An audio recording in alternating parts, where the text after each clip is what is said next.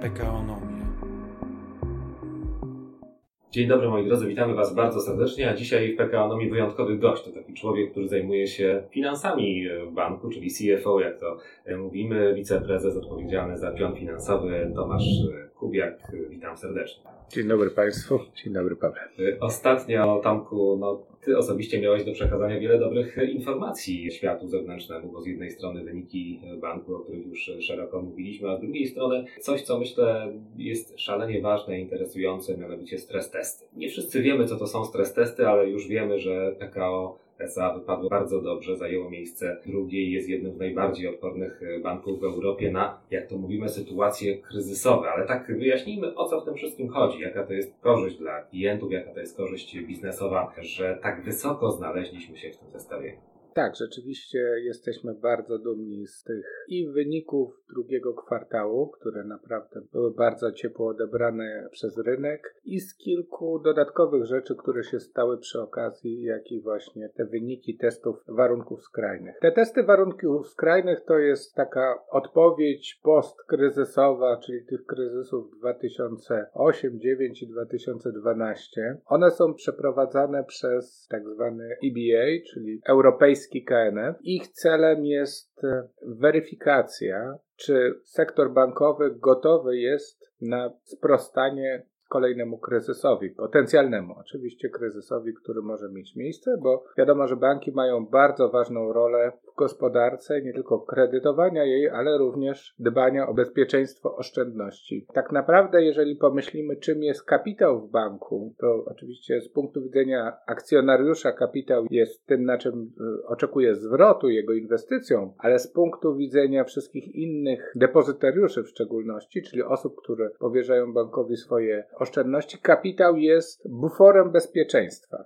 To znaczy, tak długo jak bank posiada wysoki kapitał, to ten kapitał będzie absorbował wszelkie potencjalne straty, które ten bank może w złych warunkach makroekonomicznych ponieść. Europejski nadzór postanowił wziąć 50 największych grup kapitałowych w Europie i zweryfikować, jaka jest wrażliwość de facto ich kapitału, czyli jak bardzo ten kapitał będzie malał w przypadku sytuacji stresowych. Technicznie to się nazywa wrażliwość tak zwanego kapitału tier 1 na warunki stresowe, czyli porównanie jak bardzo pomniejszy się albo jak się zmieni ten kapitał w warunkach stresowych w stosunku do stanu początkowego albo scenariusza bazowego. No ale tak naprawdę chodzi o bezpieczeństwo akcjonariuszy, jak bardzo ono się może zmniejszyć. Nasz kapitał, ten tier 1 jest na poziomie 16%, i w tych warunkach stresowych on spada poniżej 1%, 0,98, a na przykład średnio wśród europejskich banków on spada o 5% mniej więcej, 5 punktów procentowych. Czyli można by powiedzieć, że mamy pięciokrotnie mniejszą wrażliwość. Na pytanie, na co się to przekłada dla klientów, Odpowiedź jest na większe bezpieczeństwo powierzonych im pieniędzy, ale nie tylko na to, bo banki muszą spełniać adekwatność kapitałową, czyli muszą utrzymywać kapitał na bezpiecznym poziomie. Jeżeli nie utrzymują kapitału na bezpiecznym poziomie, to muszą różnego rodzaju plany awaryjne uruchamiać. A jednym z planów awaryjnych jest na przykład obniżenie akcji kredytowej, więc można by powiedzieć, że dodatkowym benefitem naszych klientów, zwłaszcza tych korporacyjnych, ale też tych detalicznych, jest to, że my nawet w warunkach stresowych utrzymujemy zdolność do wspierania ich w akcji kredytowej. I to jest drugi niewątpliwie wielki benefit, który mają nasi klienci. Tak, to bardzo ważne, o czym oczywiście mówisz. Takie badanie nie po raz pierwszy się odbyło, bo przed trzema laty też EBA pokazała takie dane. Wtedy byliśmy na miejscu trzecim, a więc tak po sportowemu możemy powiedzieć, że nawet zanotowaliśmy pewien awans, ale nie wiem, czy mnie tutaj poprawisz. Generalnie patrząc na ostatnią sytuację i pandemię, której świat jeszcze w 2018 roku spodziewać się nie mógł, to oznacza, że już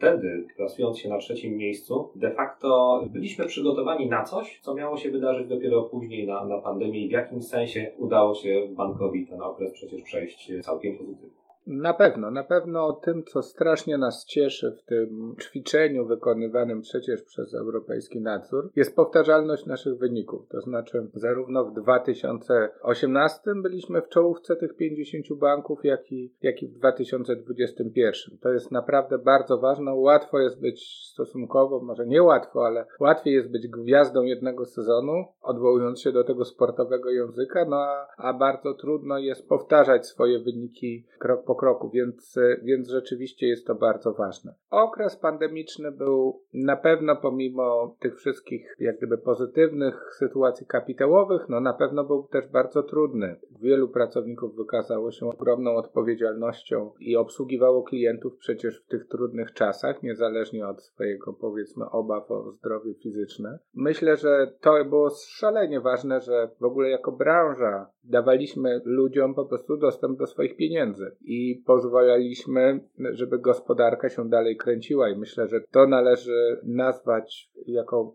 rzeczywiście bardzo ważny aspekt naszej działalności. Oczywiście od strony finansowej zysk netto spadł o, nie ma co ukrywać, 50%, czyli na pewno nasze wyniki mocno odczuły to ze względu na zarówno spadek stóp procentowych, jak i, jak i dodatkowe odpisy. Natomiast rzeczywiście adekwatność kapitałowa, jak wychodziło w stres testach, nie ucierpiała na tej sytuacji. No trudno znaleźć nawet e, dzisiaj zbyt wiele banków, które nie miały na przykład kwartalnej straty w swoich wynikach finansowych, czyli które nie miały takiego kwartału, gdzie by odnotowały stratę. My nie jesteśmy nigdy na granicy straty. My naprawdę te wyniki, nawet w tych trudnych e, pandemicznych okresach, staramy się dowodzić na takich przyzwoitych poziomach. Nasze ROE co prawda spadło, ale dalej to jest poziomy typu 4-5%, poniżej których nie schodzimy, więc takie powiedzmy trochę ćwiczenie teoretyczne, jakim są stres testy, wykazała. No w praktyce też e, bardzo, bardzo fajnie nam się udało tutaj zachować i działać w tym zakresie. Trzeba też bardzo podkreślić nieprawdopodobne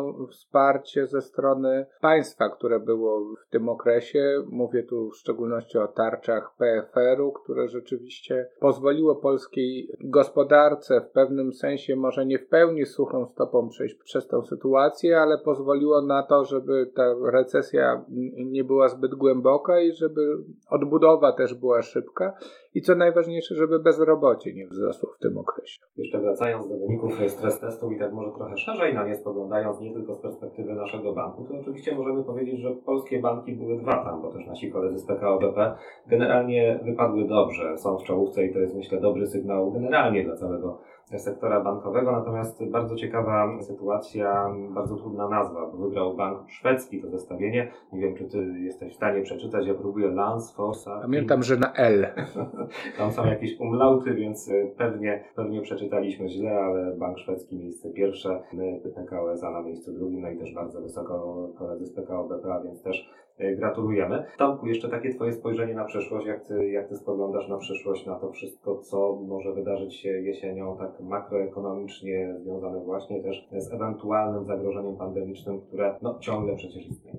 Czwarta fala pandemii to jest coś, co większość epidemiologów e, w jakiś sposób prognozuje, natomiast równolegle do tego nie zakładamy wewnętrznie tutaj z analiz, które mamy, nie widzimy, żeby ona miała się w jakiś bardzo negatywny sposób przełożyć na performance biznesowy i na sytuację makroekonomiczną. Zresztą e, nie tylko jesteśmy już jak gdyby dużo bardziej wyszczepionym społeczeństwem, no ale też troszkę nauczyliśmy się prowadzić biznes i działać w tych takich warunkach pandemicznych. Oczywiście apelujemy o rozwagę, o bezpieczeństwo, o dbanie o swoje bezpieczeństwo, te, te podstawowe elementy, czy to dystansu społecznego, czy higieny, czy też oczywiście szczepień są szalenie istotne, natomiast patrzymy z optymizmem, patrzymy również w dłuższym terminie z optymizmem na polską gospodarkę. PKB gdzieś według prognoz ma się kształtować między 4 a 5%. To są bardzo fajne poziomy wzrostu, więc y, trzeba na pewno z optymizmem patrzeć na rozwój zarówno gospodarki, jak i naszej branży. Bardzo dziękuję dzisiaj o stres testach, trochę o przyszłości, aby te stres testy, o których dziś mówiliśmy, nie były wykorzystywane w praktyce. Tego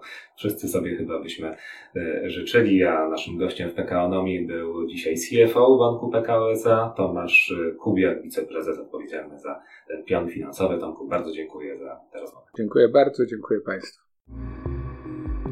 PKO